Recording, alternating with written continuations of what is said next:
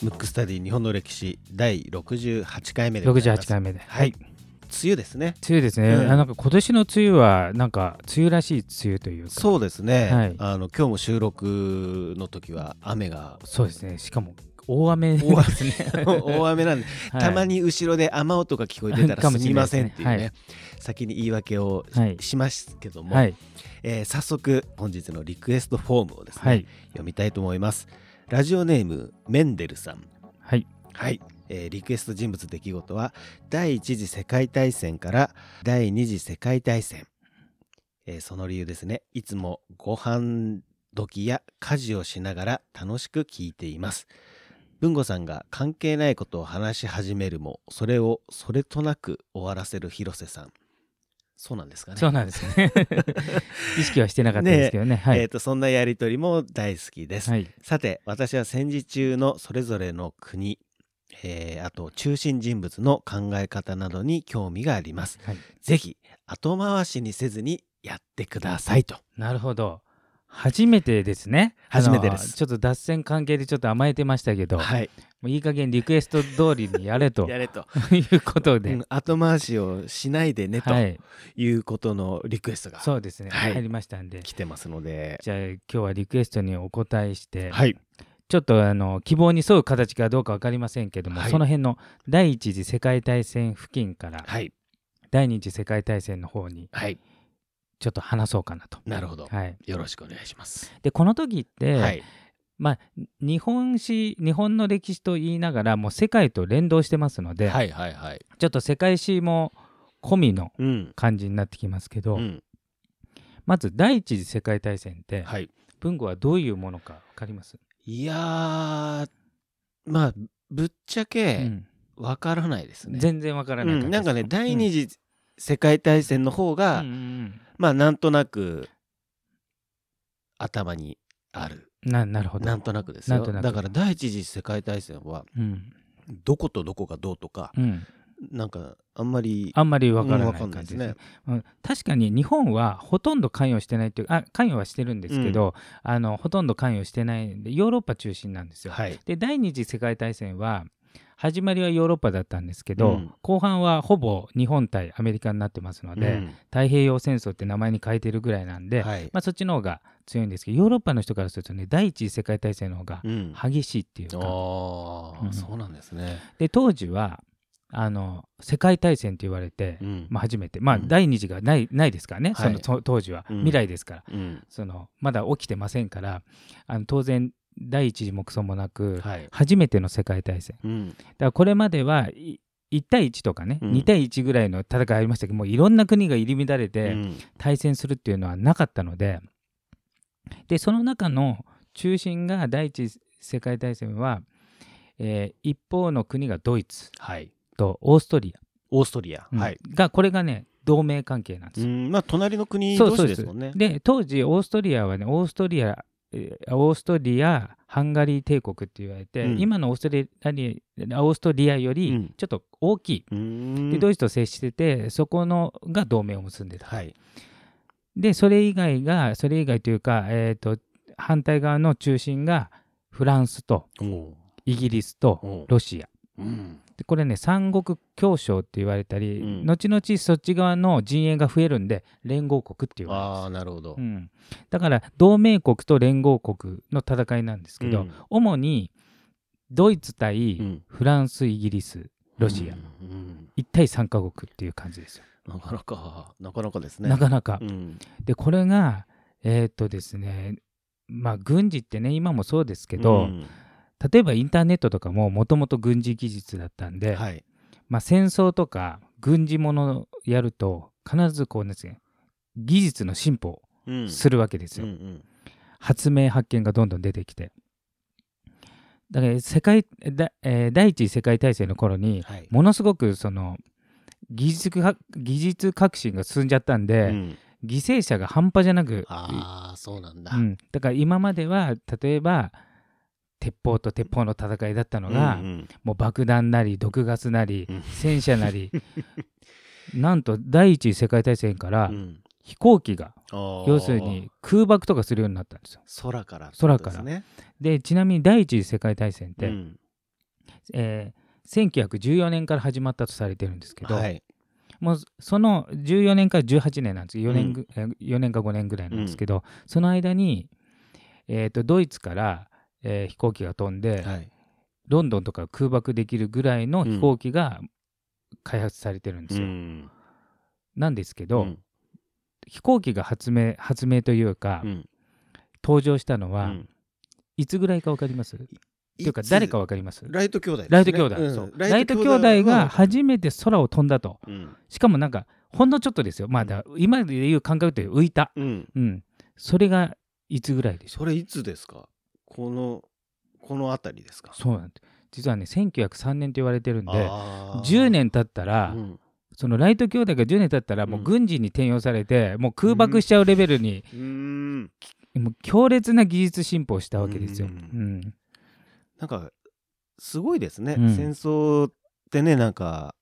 本当に進歩ししちゃうんですねそうなんですよだからあの犠牲者も飛躍的に増えちゃうし、うんそうするともう国自体が滅べるレベル、うんだから一部分がじゃあ戦争で負けて取られたとかではなくて、うんもうなんかみ皆殺しって言ったら変ですけどそうもうなもうなりますよねね国が滅びるぐらいなんで、うんものすごくなんていうんですかあの戦いがシビアになるっていうか、うんだから外交とかも含めて同盟とか結ばないとうん滅亡しちゃうんで、だから今までの戦争とねちょっと訳が違うっていう感じなんですよ。うんこの第一次世界大戦ぐらいからうんうんえっ、と毒ガスとかうね、んえー戦車、うんえー飛行 機とかが発明されてオンパレードオンパレードですねそうだからももう戦い方が全然違うねう、うんで、えーこのぐらいから今までは軍人対軍人だったんですけど、うんまあ、はっきり言えば無差別攻撃になっちゃうんで、うん民間人も含めてもううん民間人で区別ないですね、うんもう国を制圧するっていう感じなんでめちゃくちゃあなるほどのなんていうんですか犠牲者が出たと。ちょっとね残残酷というかねううんんで今でもそうですけどね今ってあのヨーロッパってユーロになってますけど、えー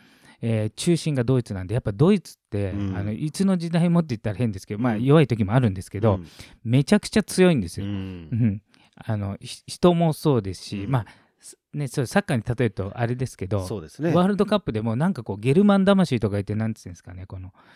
気持ちの強さというかそうですね半端ないわけですよ。うん確かになんかね、ドイツってうんそういうイメージですうね。んで地理的にもうんドイツがまあヨーロッパのまあ真ん中ら辺にあっうて、ん南にフランス、えー西に、えーイギリス、うんえー北とまあ東にロシアがあるんですけど、うんその3カ国に挟まれてうん戦ってますから、まあ、要するに3方位で戦って、でまずドイツの戦略として、うんまあ、その3カ国と戦うんで、まず一番弱そうなうんロシアを叩こうっつっておーでひなんか広いのに、そう広いけど、うんえー、とほとんど永久凍土って言って、まあ、あ住めないんですねそっか人はそっか。うん寒すぎて、うんうんなのでやっぱり、えー、とモスクワとか、うんあの辺とかに人口がいてでドイツはまずロシアは一応ほぼうん抑えるんですようんうんでその後フランス軍にもうんもうパリ寸前まで、うんもうパリ首都陥落ぐらいまでやるんですけど、その時イギリスが本格参戦しうて、んまあ、巻き返すとうんおいうことが起ーき、うんでさらにその時にもうイギリスがあイギリスも参戦したんでちょっとあの情勢がこう逆になってきたっていうか、うんうんドイツの力が衰えてきたんでうすよ。んした時にドイツがもうその時に初めてこう潜水艦とかも出てくるんです よ。すごいですねうんだからひ 必要に迫らうんれて必要に迫られるるからもうものすごくこう開発が進まれて、じゃあ今度潜水艦登場した時うに、んあの無差別に、うん要するにその辺のね海の近くにいるやつをうん攻撃すると、うんそれが何敵とか関係ないし、うんもうそこにいたら攻撃するぞっていうことでアメリカが、うんの民間の船がやられるんですよドおイツー なるほどただもともと僕はアメリカ参戦する意思あったと思うんですけうど、んあー一応それをきっかきっけかけににしてってことですうねんアメリカのあの世論が、うんもうドイツをやっつけろうと、んうんでアメリカが本格参戦して、逆にドイツがボッコボコにされると、うんうん、だからフランスはねあと一歩うでんもう陥落寸前まで追い込まれたんですけど、うんなぜかそこで巻き返すんですね、巻き返すギリのところうでんイギリスとアメリカの連合軍、まあ、特にアメリカの参戦が大きい、うんうんでそのタイミングで日本ってじゃあどういう第一次世界大戦どういう位置かっていうと、うんそもそもヨーロッパが舞台なんで、関係ないじゃないですか地理的に、はいまあ、極東って言われる極ぐらい東なんで、すかねもう最も遠いうんところなんで、じゃあなぜなったかっていうと、んそのちょっと前に、えー日英同盟っていうのを結んでいますああ聞いたことありますね。聞いたことあります、うんでイギリスってその前の覇権国家なんで、うん今でいうアメリカみたいなね、うん一番の超大国なんで、うん栄光あるこえ孤立って言ってどことも組まないう ん言葉はかっこいいですね。どことも組まないっていううね、んまあ一国だけで、まあ、はい賄えるっていう感じだったんですけど、うんやっぱり中国とか、うんその、えー遠くの方になると、うんやっぱ組んだ方がいいということで、うんえー当時まあ日本と組むうんでその後イギリスはいろんな人いろんな国と組むっていう方向に、シフトが変えていくんですね。うんだかららフランスとかロシアとも組んでるんですけど、うんそれがあってその条項の中うに、んえっ、と一カ国と戦う時はうん中立、うんうんだから、えー、とちなみに日露戦争前に日英同盟って結ばれてますので、はい日本とロシアと戦ってる時はうん日本対ロシアなんで1対1の戦いなんで、うんその時は中立、うんうん2カ国以上と戦う場合は参戦するっていう条項があああるんでなるほど。そうするとイギリスうはんドイツとオーストリアとか、要するに何カ国かと戦うんで、うん自動的に日英同盟に従って日本が参戦すると、うんうんただヨーロッパ遠い のではい。中国とか、うんそういう東南アジアにあうんるドイツの植民地を攻撃すると、うんだあからまあまあおおいしいって言ったら変ですあけど、うんでプララス、戦争ってむちゃくちゃ物がなくなるわけですよ、うんまあ、壊されて、はいあと武器弾薬も常に必要じゃないですか、はい。だから、えー、と自分の近く、まあ、日本領土そのものもそうだし、うん周辺では戦争自体起きてないんですけど、要するに足りないじゃないですか物資が、うんうんそれで生産してどんどんどんどん輸出してるんで、うんめちゃくちゃ好景気になるわけですよ日本は、だから実はね第一次世界大戦頃の日本っていうのは、うん一番潤ってる感うじ、ん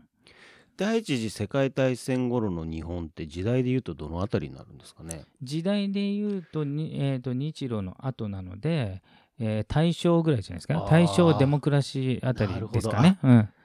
なんかそんなイメージありますそうね。ですなんねだからちょちょっと日本がこう盛り返したってういんうかね、うん、うん華やかなイメージですね。そううん確かそのあたりだと思うんでうんすうよ、んでその後第一次世界大戦が終わって、うんそうするとこう好景気が終わっちゃうわけですよ要はいするにもう、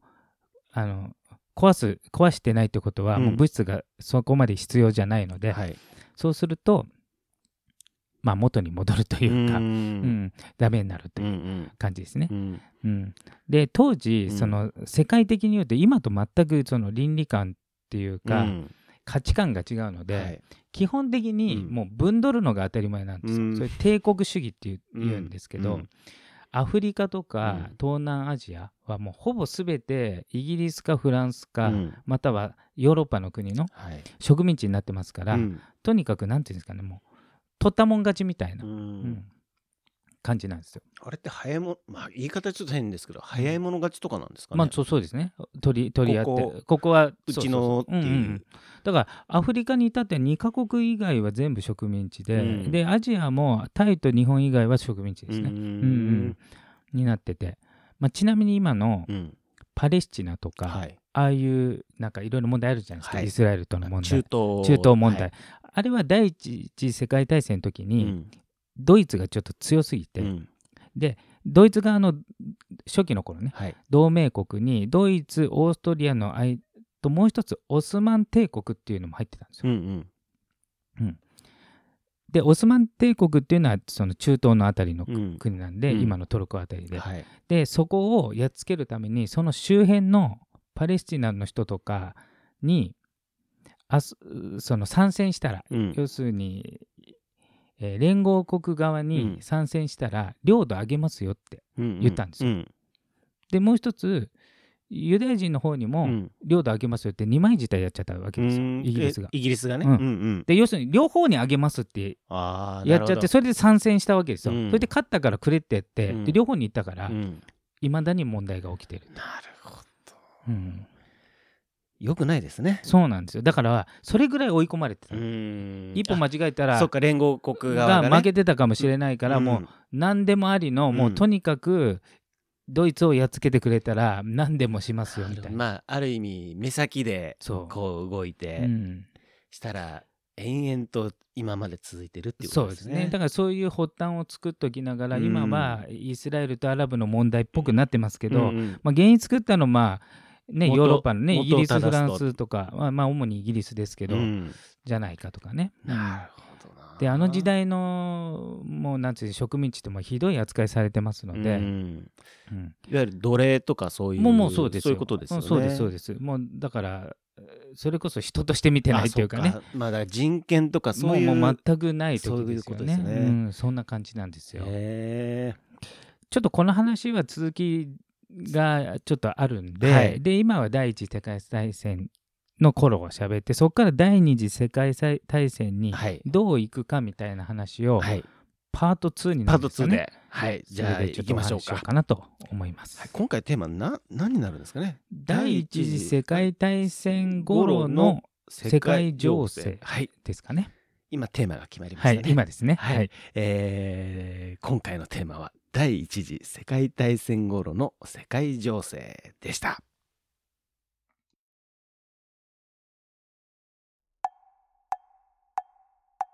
むくむくラジオだべむくむくラジオだべむくむくラジオだべ